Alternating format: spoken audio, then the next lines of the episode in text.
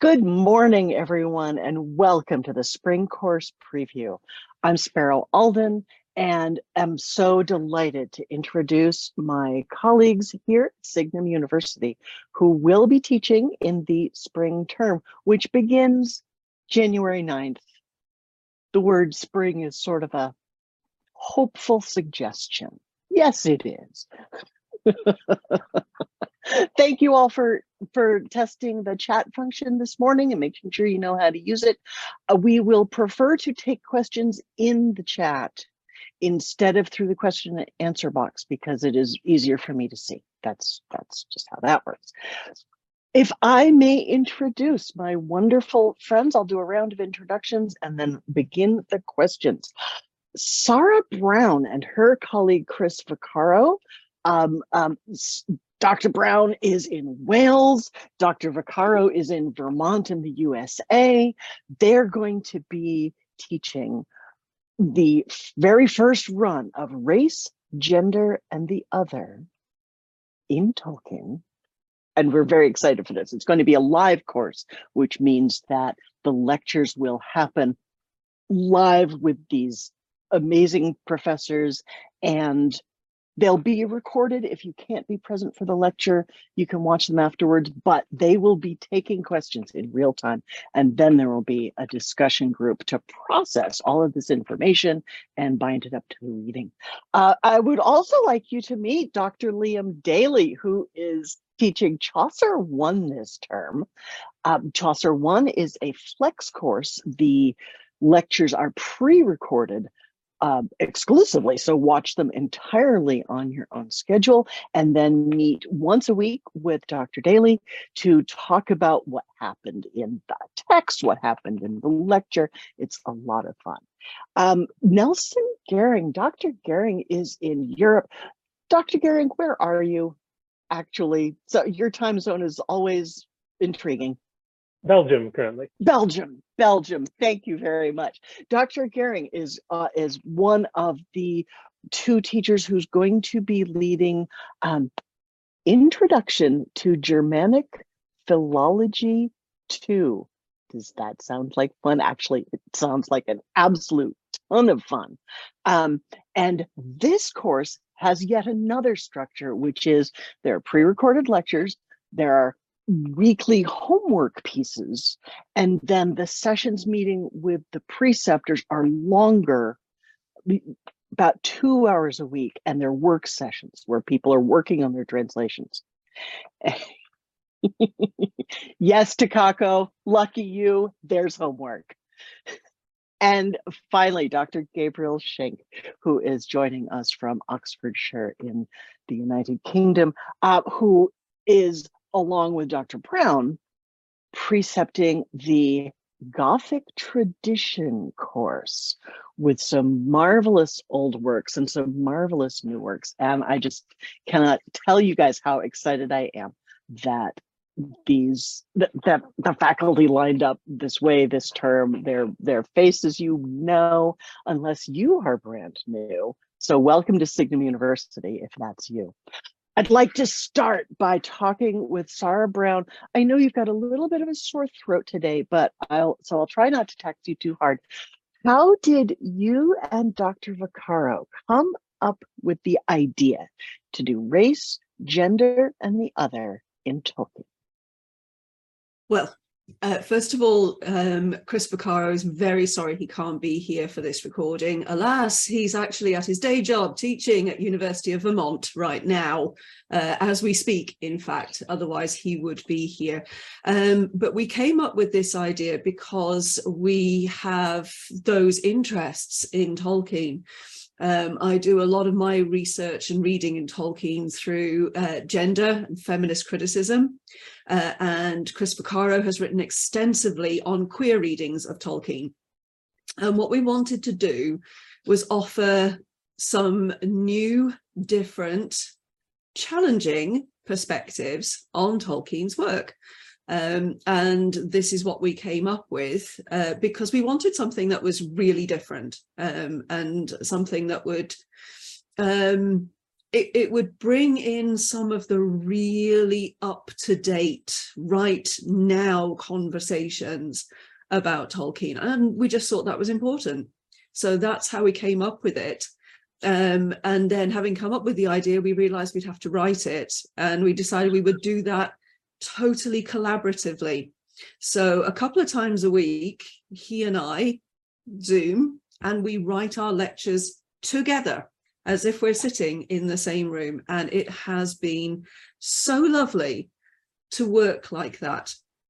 And something I'm really looking forward to, and this is very, very new for Signum, is that in every single lecture, both of us will be there.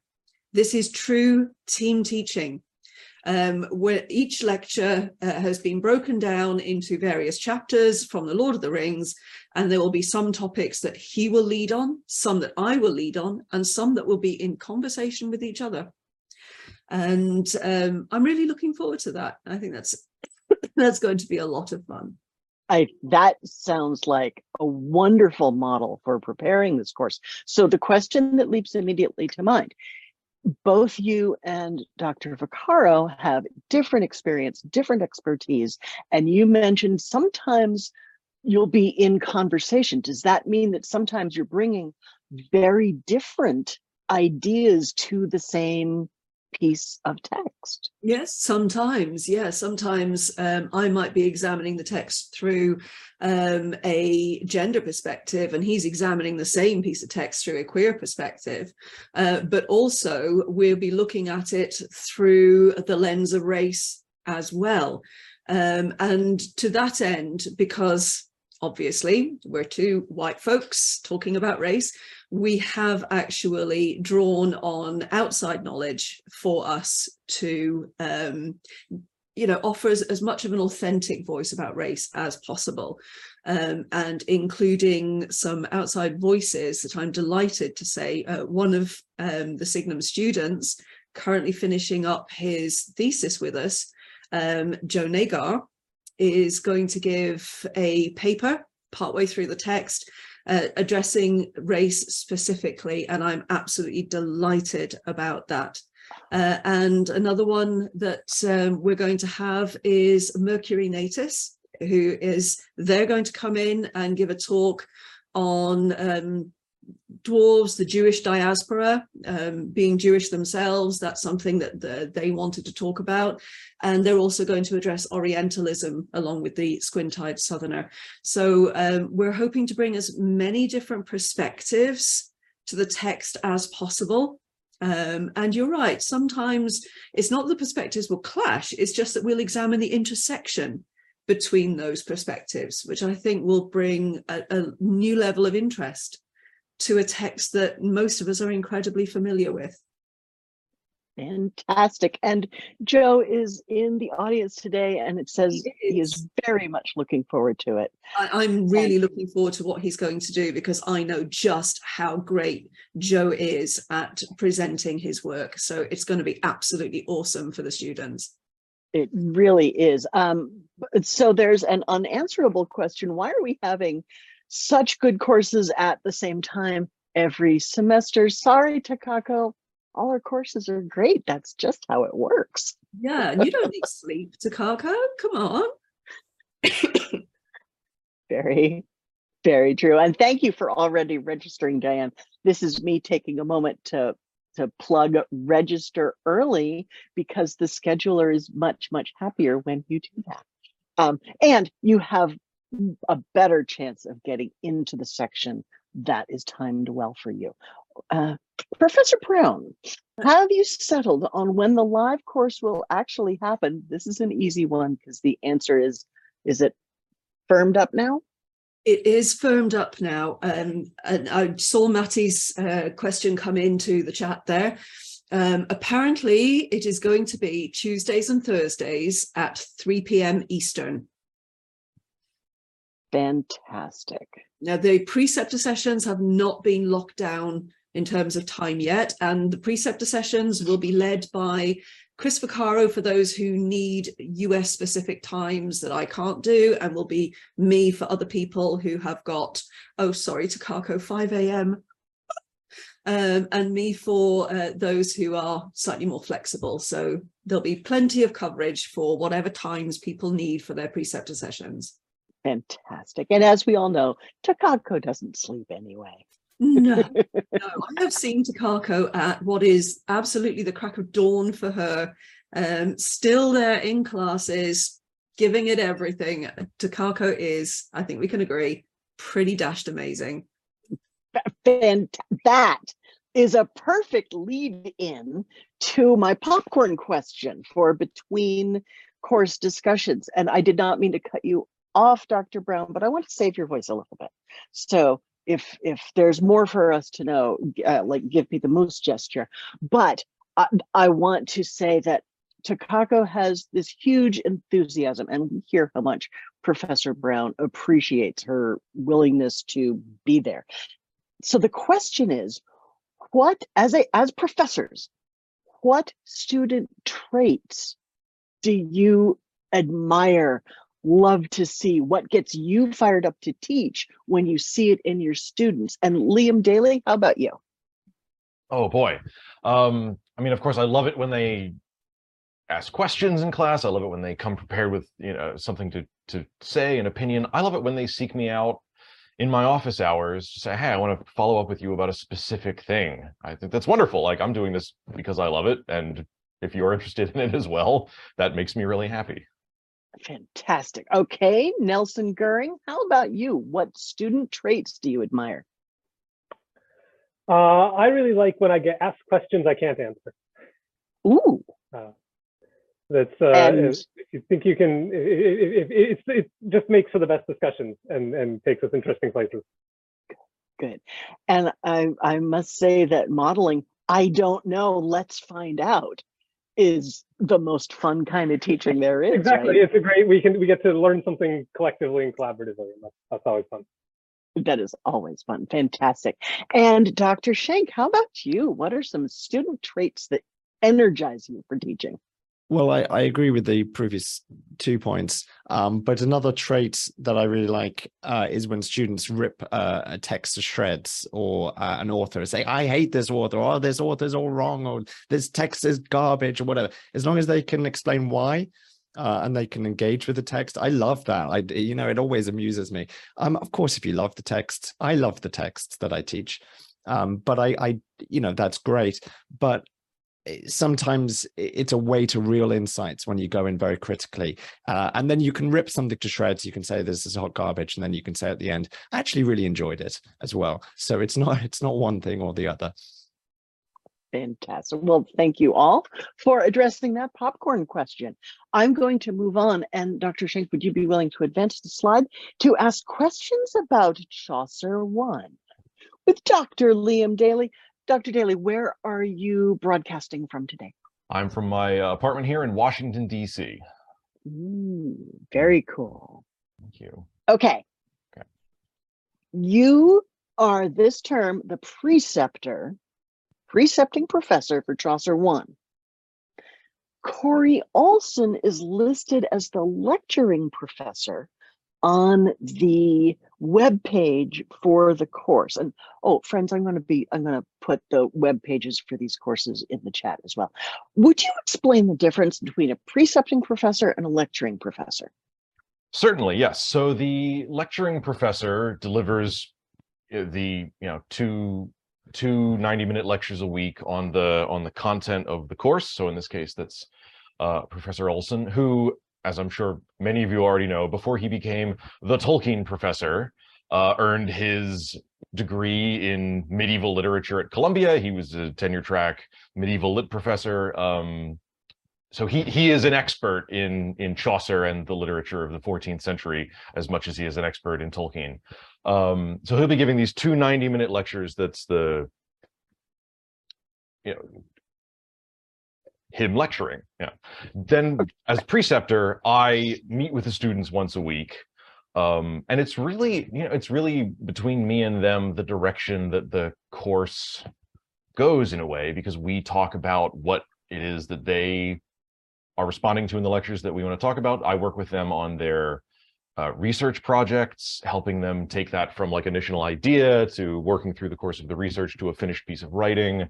I also do add and embellish a little bit. So these lectures were recorded at a time when we didn't have to have secondary criticism at Signum University. So I'm adding all the secondary criticism because read literary criticism. We can't expect you to write it if you're not also given the opportunity to read it. So that is what a preceptor does. Fantastic. Okay, and this is labeled as Chaucer 1. Yes. I know that next fall we're planning to give Chaucer 2. Mm-hmm. Why are there two Chaucer courses? What's the difference? And is one simply the prerequisite for the other one? Oh, no, no, no. You take one. You can take one or the other or either in any order. One is not the prerequisite for two.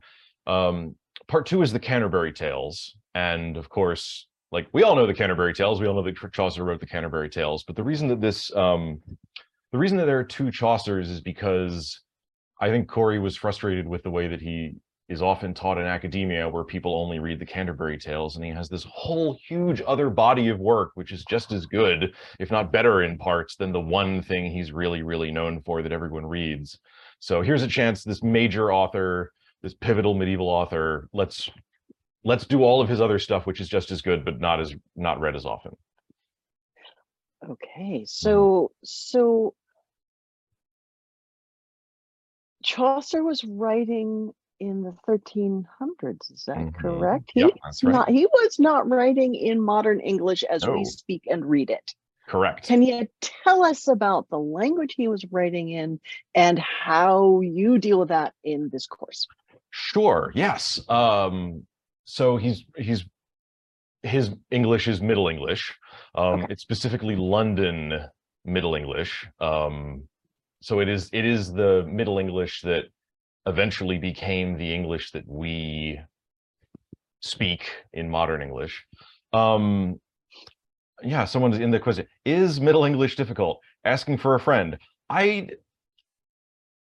sure it presents challenges. However, there is a lot of scaffolding and a lot of infrastructure in the class. The class is not taught with the expectation that anyone coming into this class can already read Middle English. We go very slowly. There's a lot of training that goes into the class, and I think it's one. I mean, you pick it up pretty quickly. Like once you kind of get the hang over it, there's like an initial, like sort of once you get over the hump, then you're pretty good, and you can just add to that knowledge with continuing grammar and continuing vocab. But it's challenging, but people pick it up pretty quickly. Interesting. So the text is in Middle English. Yes, I should. Right. Yes, we are reading it in Middle English. We're reading it in Middle English. Mm-hmm. But Dr. Olson and you are speaking modern English. Oh yes, the lectures and the discussions are writing modern. Okay, okay. It is not a language course, but the reading might slow people down as they get those helps and that scaffolding and the coaching that you provide, and that I know comes in that marvelous first lecture that Corey Olson did. Yeah. Joe says, as a newcomer to Middle English, I can confirm the class is a great introduction. Thank you, Joe. Okay, what else do I want to know about Chaucer 1? Oh, how do you and Dr. Olson through the lectures structure this content? Is there it's works that we might not have heard of yet? Is there a pattern? Is there structure? How do you pull this course together? Sure, yeah. So the first part of the course, there's basically two parts. The first part, the title of the course, Visions of Love. The first part of the course is Chaucer's dream vision poetry. It's not really a genre that exists anymore, but it is one of the major medieval genres. And it's basically, hello, I'm the narrator. I fell asleep. I had a dream. Here's my dream. And it's, you know, it's a way to write about things that you couldn't have happen in real life. In some ways, it's kind of like an early form of science fiction. I think that's not too much of a stretch to say, You know, like, I've always wondered where sound came from. Well, I had a dream that I went and I found the origin of sound, and sound comes from a big wicker house that turns on a mechanism, and it's in outer space, and it, you know, like, it's very surreal kind of poems. It's also a way to talk about medieval psychology. We talk about early dream theory, like where dreams come from and what medieval people understood dream, like what they meant, the different types of dreams you can have. And the second half of the class, we're reading Chaucer's great novel-length poem, the longest complete work that he ever wrote, Troilus and Criseyde. It's a love tragedy. And what I really like about that, it's a way to, yep, there it is. There it is indeed. Yes. I mean, it's a way for us. What I like about it in the way that this class is, it's a way to talk about how a single very popular story changes over time. So we're reading Chaucer's source, Boccaccio. We're reading then Chaucer's version. We talk a little bit about Shakespeare's rewrite later once Chaucer had become canonical. There's also a lot of, Chaucer was very into Boethian philosophy at the time, so it is a love tragedy, but there's also a lot of, like, what is man's place in the universe kind of questions that get invoked there. And reading that, we're also reading his follow-up piece, The Legend of Good Women, which is satire, legend being saint's life, basically, the genre, legend being, yeah, the life of a saint, like the recognized literary genre. So, like, historical examples of heroic women, which really ended up being historical examples of terrible men, but it's kind of, he's doing some gender satire. It's I guess I should also mention, most of the stuff we're reading is also really funny. Is another thing. It's really funny. Yeah. So I'm writing that's down. What we're reading in the Chaucer class. I'm writing down historical examples of terrible men, and I will, yes, that's okay. Yeah, that's a keeper. I'm excited for this class now. Would not have been as catchy a title as The Legend of Good Women, but yeah. Okay, excellent. So is there anything in preparing for this course, which you have been preceptor for at least 3 times now, is that correct? Yeah, I think this is my 3 or 4. Yeah, I think it's your 2014, 2017, 2020, because this is an every 3 yearsy. This is your 4th time leading people through this course. Is there anything you're reading fresh in preparation for it? New stuff? Yes. So I will be taking a fresh look at some of the lit crit that has come out since the last time I taught it. Okay. And I'll probably, I don't know how much I'll read over it in advance. I will certainly be reviewing the basics of Middle English, because even though, you know, I learned Middle English from Corey Olson, you know, 15, 20 years ago, I still need to brush up on it a bit every time. But yeah, that's what I'll be doing to prepare. Yeah. Mm-hmm. And are you reading anything for fun? Yeah, just worked my way through some Sherlock Holmes that I had never read before. Oh, delicious. Yeah. Okay, that's our next popcorn question. Dr. Brown, are you reading anything for fun right now, and what is it? Actually, I am. I'm reading one of my favorite new authors, T.J. Klune, and I'm reading Under the Whispering Door, which is absolutely stunning, but then his work really is. It's about death, but in a really beautiful way, and it's very typically Klune-esque in that it's kind of fantastical a little bit. But if you haven't read any T.J. Klune, I really heartily recommend his work. And I'm about 3/4 of the way through Under the Whispering Door, but it is my 2nd read through because I adore his work. I just think it's one that everybody should read, along with everything else he's ever written, frankly. Fantastic. And Professor Daly, Professor Brown, would you both be willing to put in the chat the title of exactly what you're reading now, in case people need to read more between now and the start of term? While I ask Dr. Gehring, what have you been reading for fun? I'm in the early portions of The Thousand Autumns of Jakob de Zoet by David Mitchell, which is the Cloud Atlas is maybe his more famous book. I read that, I liked it, so I'm now reading more by him. Yeah, it's sort of things going on with the Dutch trading colony in Japan, was in the period where the Dutch had like exclusive rights in this little cramped little colony here, and everyone's in there and kind of being nasty to each other, things like that. But he makes it kind of entertaining and funny and things like that. Yep. Yes, I'm only 50 pages in, so I have a long ways to go. Excellent, excellent. And if you'd be willing to throw that in the chat as well, fantastic. Because it is Yule book flood season, my people. Yes, it is. Finally, Professor Schenk, have you been reading anything for fun lately? Yes, the current book I've got on the go is a graphic novel set in the Sandman universe. Oh. Sandman was created by Neil Gaiman, who is one of the writers on the Gothic Tradition course. And this is a kind of extended universe series of stories. So it actually takes place after the main Sandman story, which is really interesting. If you've got to the end of that story, I won't spoil it, but it's interesting to see that picked up. These stories are written by G. Willow Wilson, who wrote the novel Alif the Unseen, which is a fantastic novel that I read a while ago. Actually for Signum, I had a student, Mark, who was doing his thesis on magician hackers, and that was one of his key novels. So you do read some fantastic novels as a teacher at Signum University. You get to discover new works, which I'm very grateful for. I'm also reading Caroline Alexander's translation of the Iliad, and I quite recently finished Madeline Miller's Song of Achilles, which is based on the Iliad. And the love between Patroclus and Achilles, and that was devastatingly beautiful.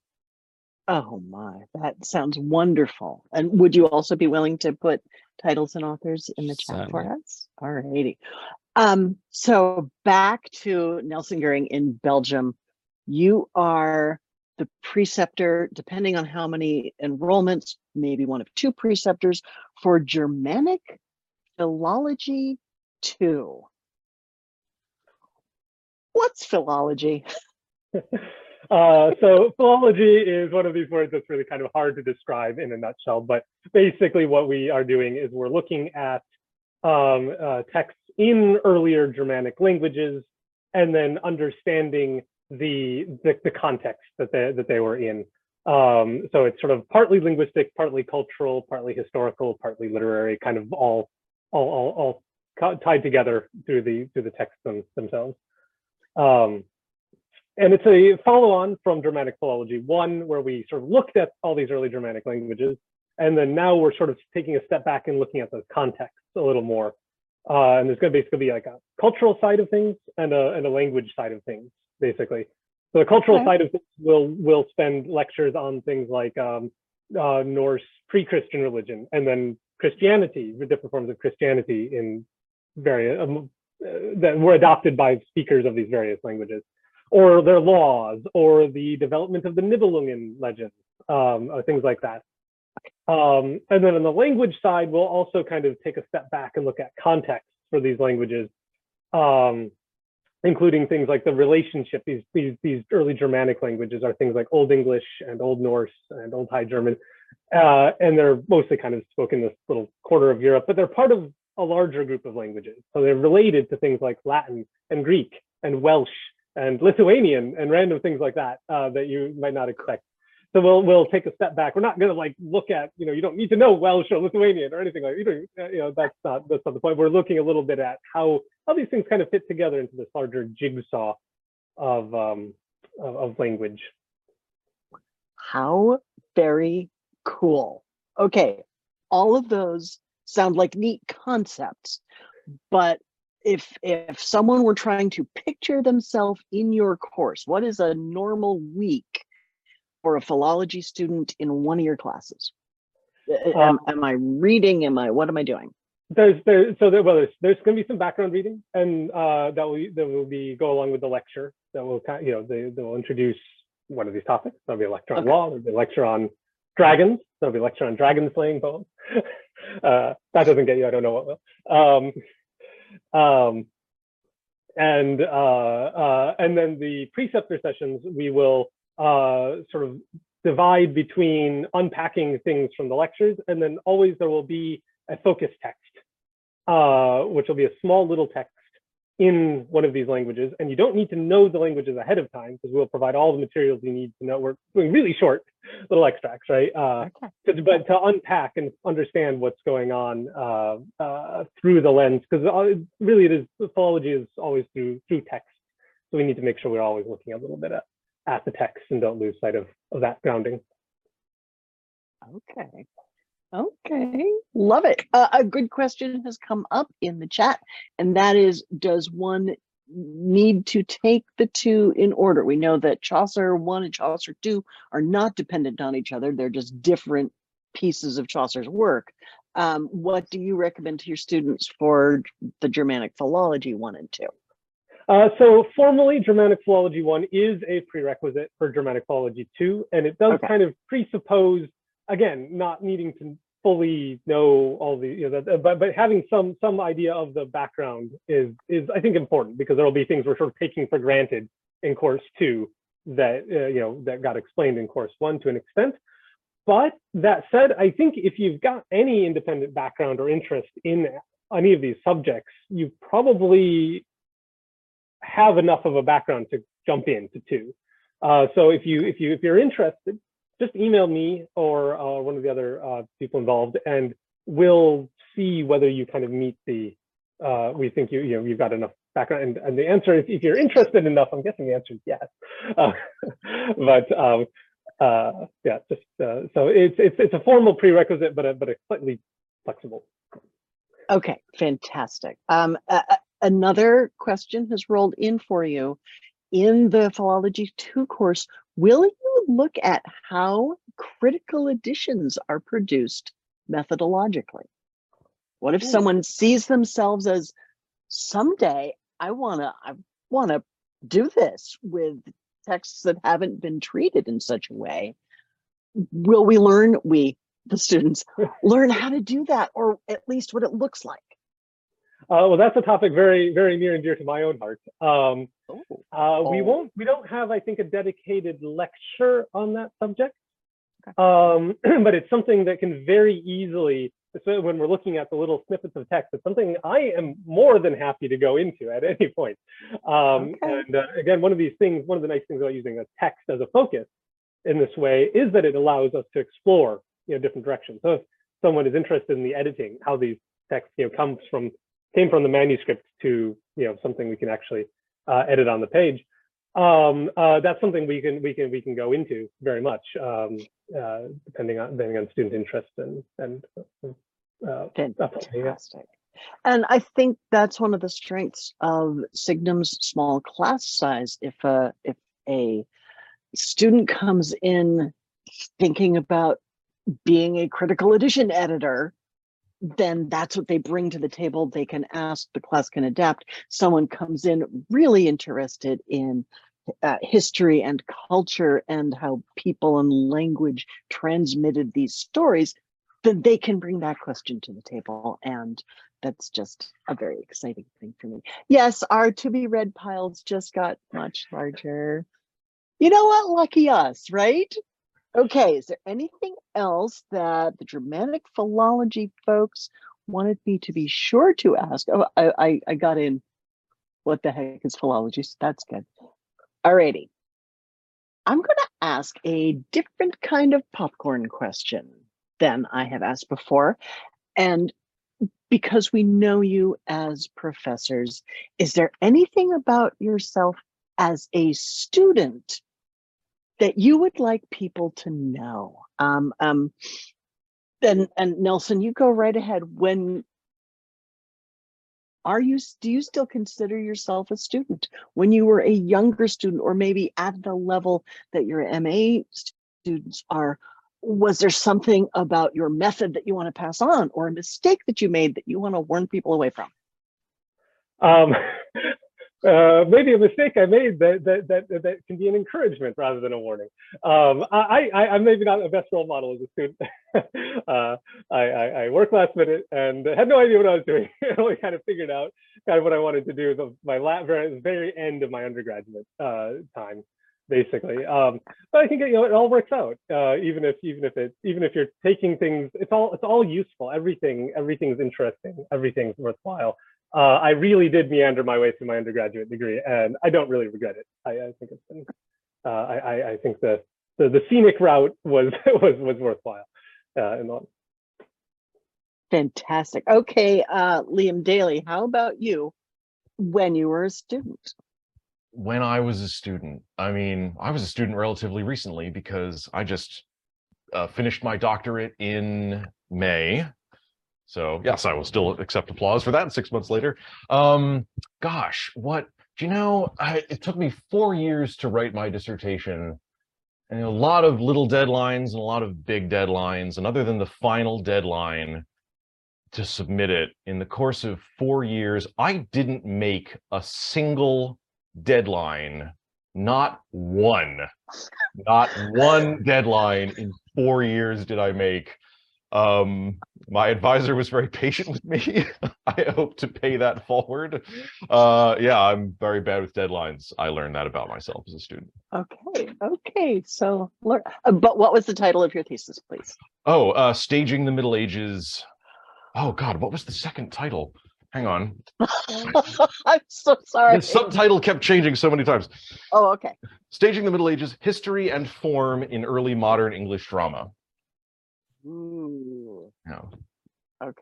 Okay. Second titles are just sort of take me down rabbit holes, so I won't follow that yet. But maybe we'll have a chat about medieval drama at some point. That would be anyone fun. Is welcome to look me up to chat about that. I'm very happy. Fantastic.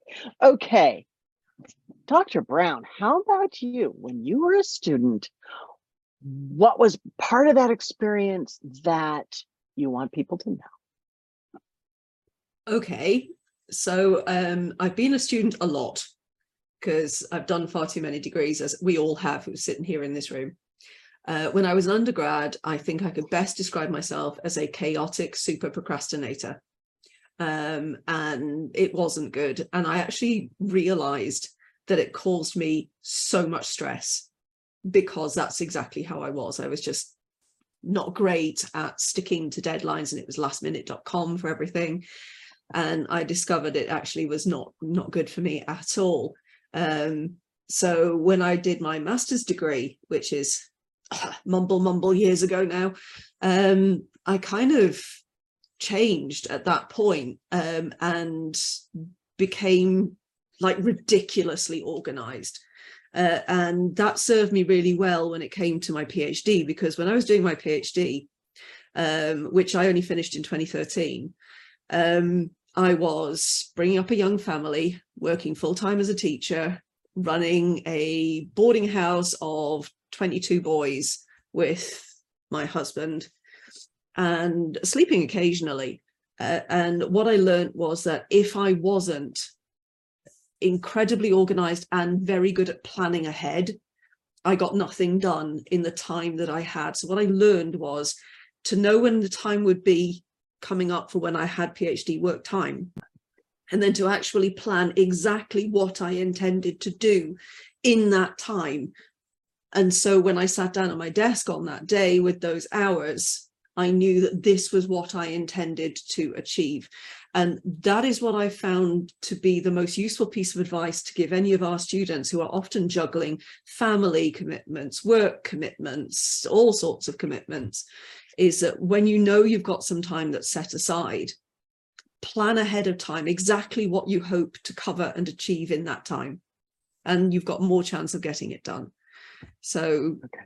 I've kind of switched from chaotic all over the place to tunnel vision when it comes to my work. I wish that I could say that I was as equally organized with the minutiae of my life these days. I don't always answer emails within 24 hours, alas.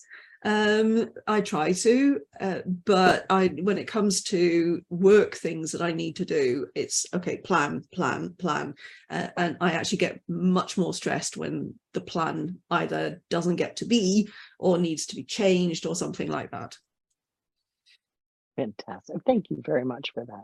And we're getting marvelous comments over in the chat about when one does a digital analysis of the words used in today's webinar.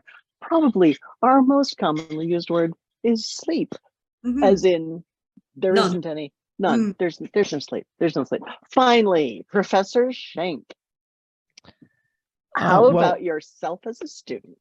I don't have to think that far back, because I was a student quite recently in space, the Signum program for adult continuing education, and I took a course on Owen Barfield, which was excellent, and I'm hoping to take a course on Japanese language next year. And one thing that I realized about myself in that course is that I don't need to attend each session really understanding the text that we're going to be discussing, which is quite good for Barfield because he can be quite dense and complex. But if you understand something, maybe just 10 or 20%. If you go into the classroom with 3 or 4 other students and a good preceptor, which we had, what will almost certainly happen is that together you combine to make 100% understanding. The things that you notice and you understand are going to be different to the things that other people have noticed and understood. And I was really in awe of my fellow students, that they seemed so brilliant, that they were seeing these things that I hadn't understood at all. But then I was able to contribute my halfpenny pieces or whatever the phrase is. And so it was really nice to sort of remind myself of that quality as a student, but also take that forward in my own classrooms as a teacher, and hopefully reassure my future students that, you know, all you need to do is have read the text and come with something, one thing that you've noticed or understood, and we'll talk about it together. And by the end of the 1 hour discussion, you will understand so much more because you'll have heard other areas of expertise, and it'll all fit together like a beautiful jigsaw puzzle. Fantastic. If I may continue with you, Dr. Schenk, you are one of the preceptors, and if there are enough students, Dr. Brown will be the other one, for the Gothic tradition, which is very much a traditional literature course. And Amy Sturgis is the lecturer. Yeah. You're one of the preceptors, and the lectures have been pre-recorded. People can watch it at their leisure. So when people come to discussion with you or to the asynchronous discussion board with you, what kinds of questions are you and the group going to be asking of the literature? What's in the Gothic tradition to sink our teeth into? So this is going to be my second time teaching this course. I should preface this by saying I love all my children equally, but I might say that this is my favorite course to teach at Signum, although, you know, there's stiff competition. It's a wonderful course. A great part of that is the reading list, is Dr. Sturgis's amazing lectures. Also just, I love things that go bump in the night, the uncanny, the sublime, crumbling Gothic castles on the precipice of cliffs at midnight next to a crashing waterfall and in the middle of a big storm by the sea, you know, that kind of thing. That's where you live, isn't it? That's where I live. Well, that's where I would love to live, yeah, if only. So, you know, we'll be asking questions about all those things, but really the main question that I think this course is about is, what is Gothic? This course is called the Gothic tradition. It's not called the Gothic genre. It's not called Gothic texts. It's called the Gothic tradition. And tradition is quite a broad term. Lots of things can fall into a tradition. What makes something Gothic? You might think you know the answer to that before you've taken the class, or you might not. And Dr. Sturgis does give a definition of the Gothic very early on. But we do such a wide range of texts, and not just texts, but TV shows, movies, comics, short stories. Dr. Sturgis even talks about Gothic songs and plays some songs at one point in one of the lectures. We do science fiction, we do historical, we do romance, we do fantasy. What makes something Gothic? That's the question I want students to come back to again and again, because it's not necessarily like a box ticking exercise. It's an atmosphere. It's a perspective. Anything can be Gothic if you describe it in the right way. And that's a kind of wonderful thing. And it means that you can find magic wherever you are. So that everything can become Gothic and just a little bit more exciting. Okay, I'm going to ask you, Professor Schenk, and you, Professor Gehring, to both unmute and to help us with what is the relationship between the Gothic tradition in literature and stories and the Gothic language, which are both courses that you can take at Signum. Do you want to have a go, Professor Gehring? Yeah, we actually open our Gothic class, a Gothic language class, with this sort of, you know, panorama of all the things Gothic can mean. I'm not sure I know all of the links, but basically Gothic started out referring to this early Germanic speaking people over in Eastern Europe and then in Italy, and then kind of got used to mean anything sort of Germanic for a long time.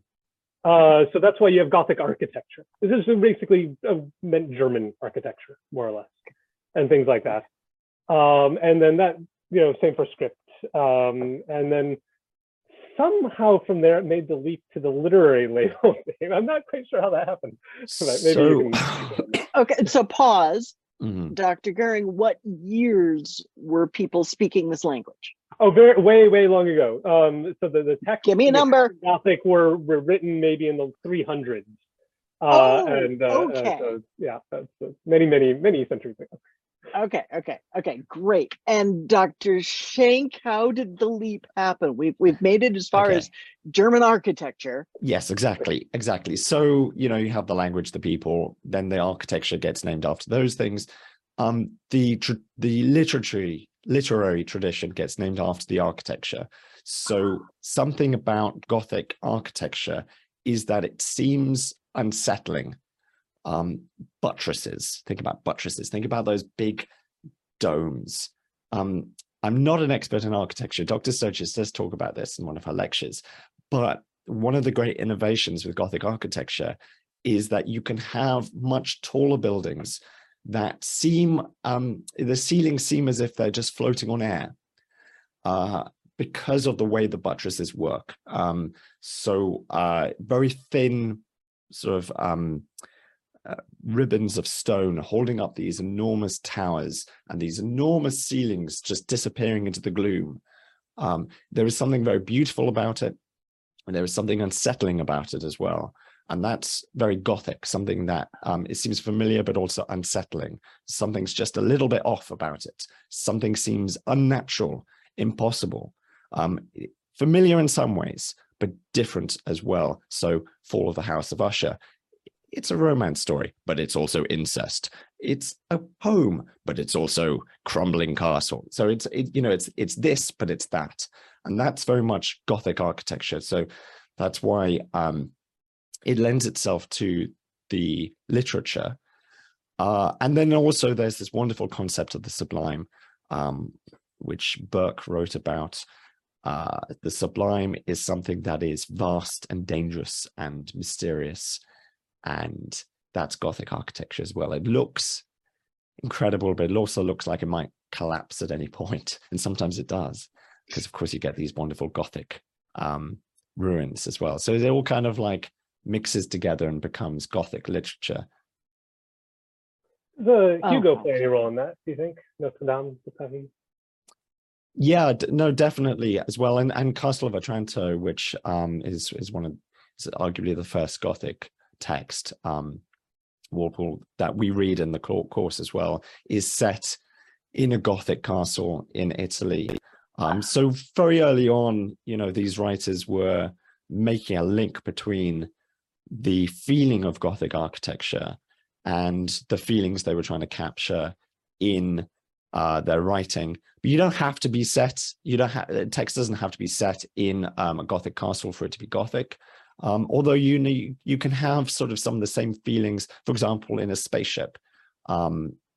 It's something that is a bit dangerous, something that is a bit unknowable, something that is mysterious, something that is familiar but also unsettling.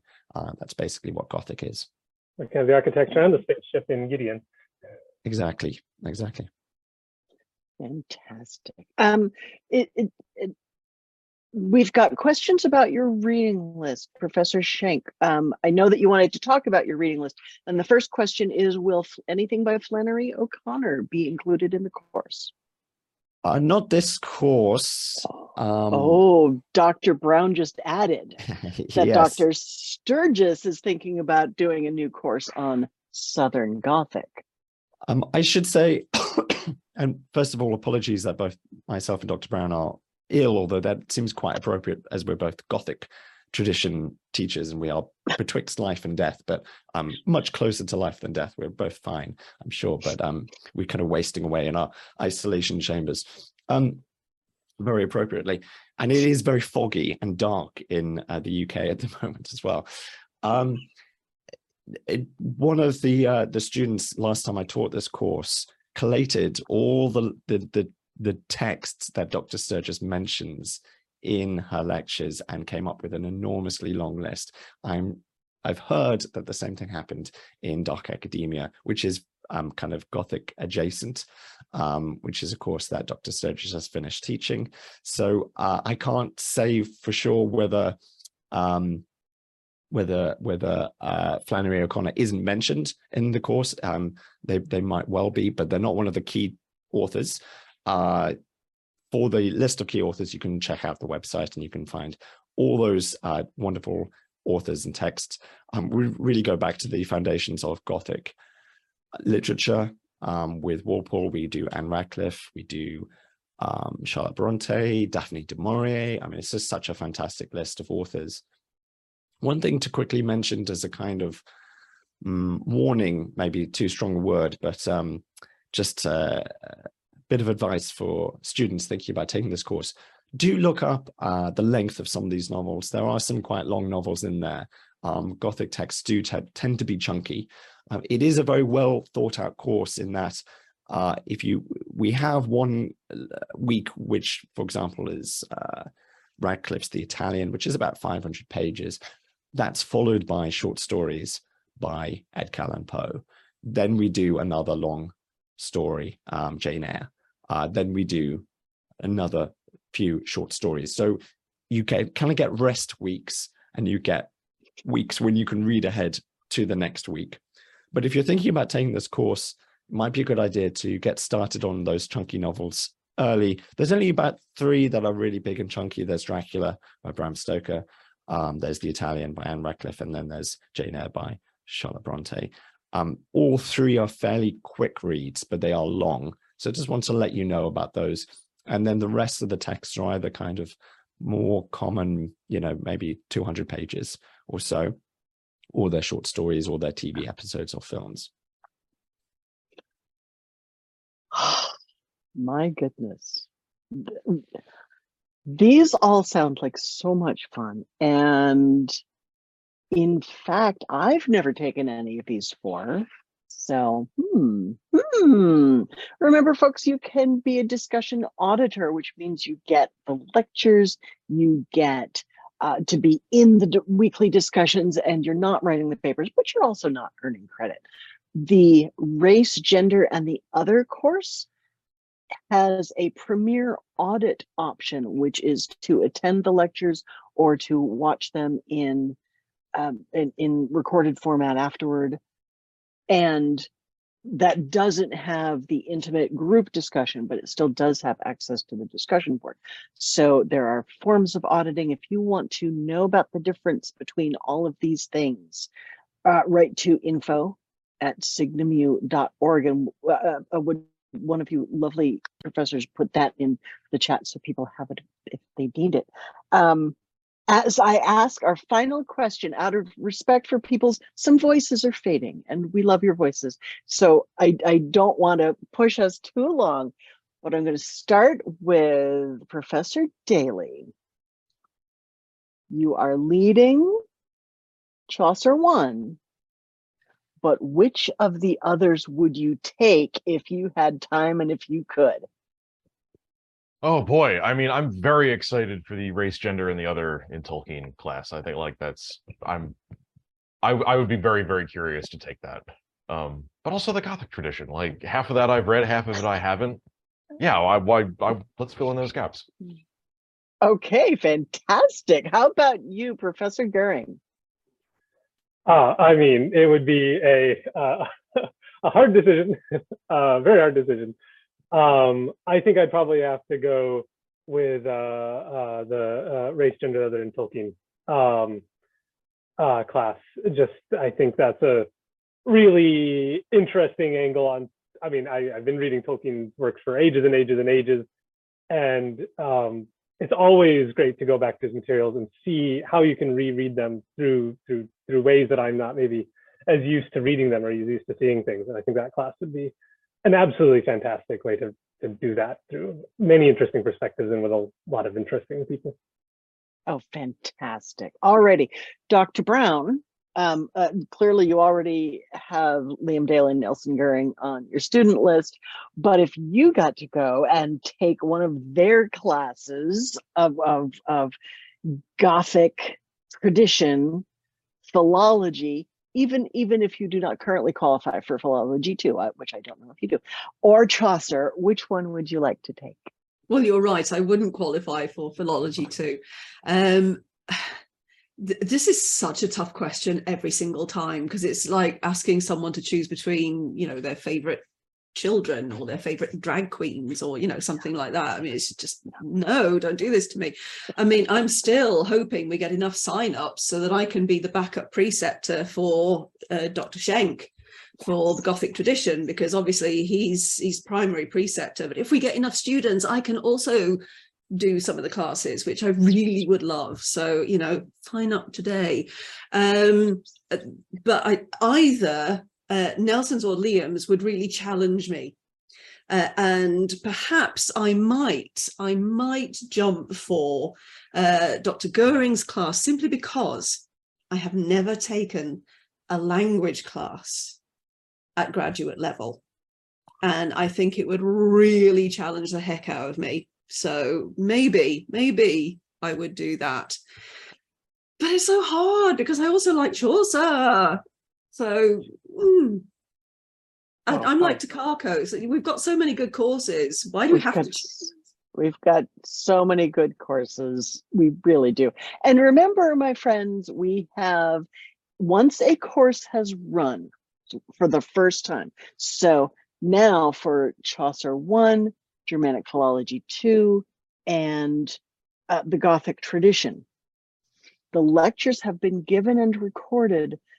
And people who just want to enjoy the lectures, read along at their own pace, and not do it all in the 12 weeks with the accountability, are called anytime auditors. Again, write to info@signumu.org. An anytime auditor gets access to those lectures and to an auditor discussion board, and get yourself the books and enjoy it in the way that's best for you. And I am just saying that anytime audits fit in stockings, just for the record, they do. Okay, we've got what course you take. I would, honest to goodness, folks, I am, among other things, a Signum alum, and I was one of the early students, and the only language course that was available for me was the predecessor of the Germanic philology courses, which is called Philology Through Tolkien. And boy, it lit my heart on fire. So I would first choose to be ready to take Germanic Philology 2 and then jump right in there, because wow, how much fun. And Nelson Gehring was my preceptor, and I remembered the day that we were translating something about dragons, and I managed to translate "it was green and slimy," and I'm sold. I'm there forever. So, all right, my friend, thank you so much for coming in. Are there more questions? Oh, that's right. Takako reminds me that right now, for a few weeks, the Anytime audits are on sale. They're only $75 instead of $95, just to prove the fact that they fit in stockings so beautifully. And of course, we've already also mentioned our space program, which is not for credit. It's turning out to be pretty academic, but sometimes not academic.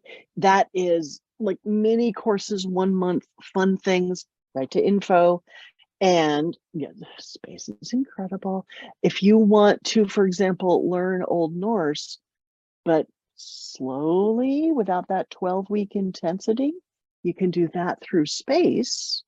And while you're taking your philology courses and not being able to choose between any of the courses, and so taking them all. And then once you graduate, you can audit forever.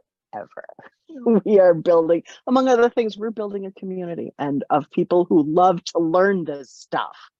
And sleep is, why is a day only 24 hours? Is it true, Takako, that in Japan, if you stay up for the day and it's midnight and you stay up, you can call the hour 25, 26, you've got a few extra hours, but they're stolen from tomorrow. Is that a true thing? Oh, that's it. Keep orbiting the globe. Fantastic. So that you can gain on those time zones. See what creative, wonderful people you are. Okay.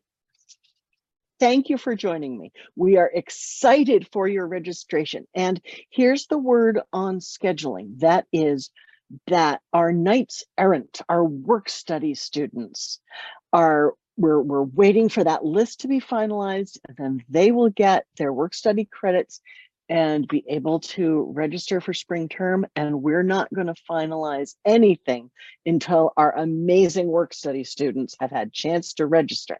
So everyone else, register soon, so that when I go in and say, okay, our work study students have registered and I'm ready to make the schedule, everyone who's already there literally helps me plan when the preceptor sessions are. I take the preceptor availability and then everyone else's work schedule. And once we've locked it down, if you register at the last minute, good luck with having it match your availability. So, and that's that. Let's see. Thank you for attending. And summer and fall and the space-time continuum. Yes, everyone, we're looking forward. Thank you so much for joining us. I am Sparrow Alden. These are my extraordinary colleagues. Good morning to you.